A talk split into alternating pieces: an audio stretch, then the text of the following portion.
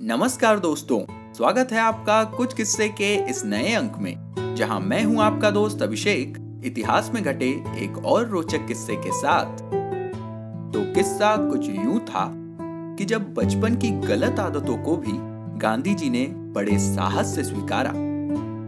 दोस्तों, भारत सहित पूरी दुनिया को जिस व्यक्ति ने सत्य और अहिंसा का पाठ पढ़ाया, अगर वे ही अपने जीवन को लेकर सत्य ना बोलते तो शायद सत्य का उनका अनुष्ठान अधूरा ही रह जाता। यही वजह रही कि सत्य की प्रतिमूर्ति रहे महात्मा गांधी ने स्वयं के बारे में ही हमेशा सच ही बोला। यहाँ तक कि अपनी आत्मकथा सत्य के साथ मेरे प्रयोग में बापू ने बचपन की उन गलतियों को भी बखूबी बयां किया, जिनके सामने आने से उनकी महात्मा की छवि को धक्का लग सकता था। किंतु उनके बेबाक बोले गए सत्य ने दुनिया में उनका सम्मान और बढ़ा दिया। दोस्तों, महात्मा गांधी जब किशोरावस्था में थे, तब उन्होंने चोरी की थी। और चोरी भी किसी सोना, चांदी या धन की नहीं, बल्कि बीड़ी पीने के लिए चंद पैसों की। किस्सा कुछ यूँ है कि बापू जब महात्मा नहीं हुए थे और मोहनदास नामक किशोर बालक ही थे, तब उनके मन में एक दिन ये ख्याल आया कि आखिर बीड़ी पीने में ऐसा क्या आनंद मिलता होगा। वे अक्सर अपने काका जी को बीड़ी पीते देखते थे। एक दिन उन्होंने अपने प्रिय मित्रों के साथ बीड़ी पीने की योजना बनाई। मगर जेब में बीड़ी खरीदने के पैसे तो थे नहीं। लिहाजा उन्होंने और उनके मित्रों ने काका जी द्वारा पीकर फेंके गए बीड़ी के ठूट को ही ज़मीन से उठाया और एकांत में जाकर सुलगाते हुए बीड़ी पीने का अनुभव ले लिया।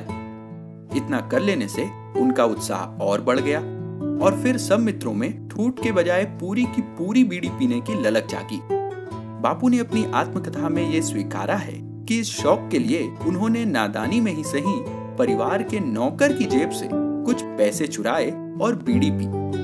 मगर जब रोज रोज पैसे चुराना भी संभव नहीं हुआ तो उन्होंने एक प्रकार के पौधे के डंठल को बीड़ी की तरह जलाकर पीना शुरू किया।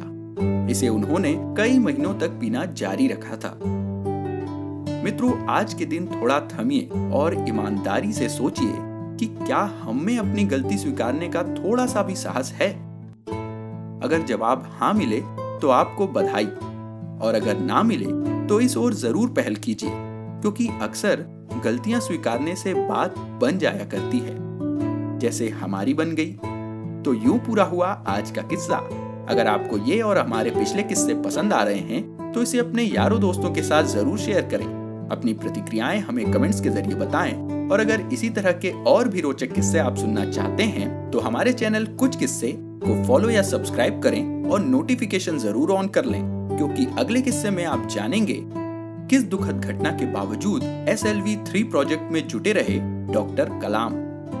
तो दोस्तों, आज के लिए बस इतना ही। जल्द मिलेंगे इतिहास में घटे एक और दिलचस्प किस्से के साथ। तब तक के लिए अपने दोस्त अभिषेक को दीजिए इजाज़त। नमस्कार जय हिंद।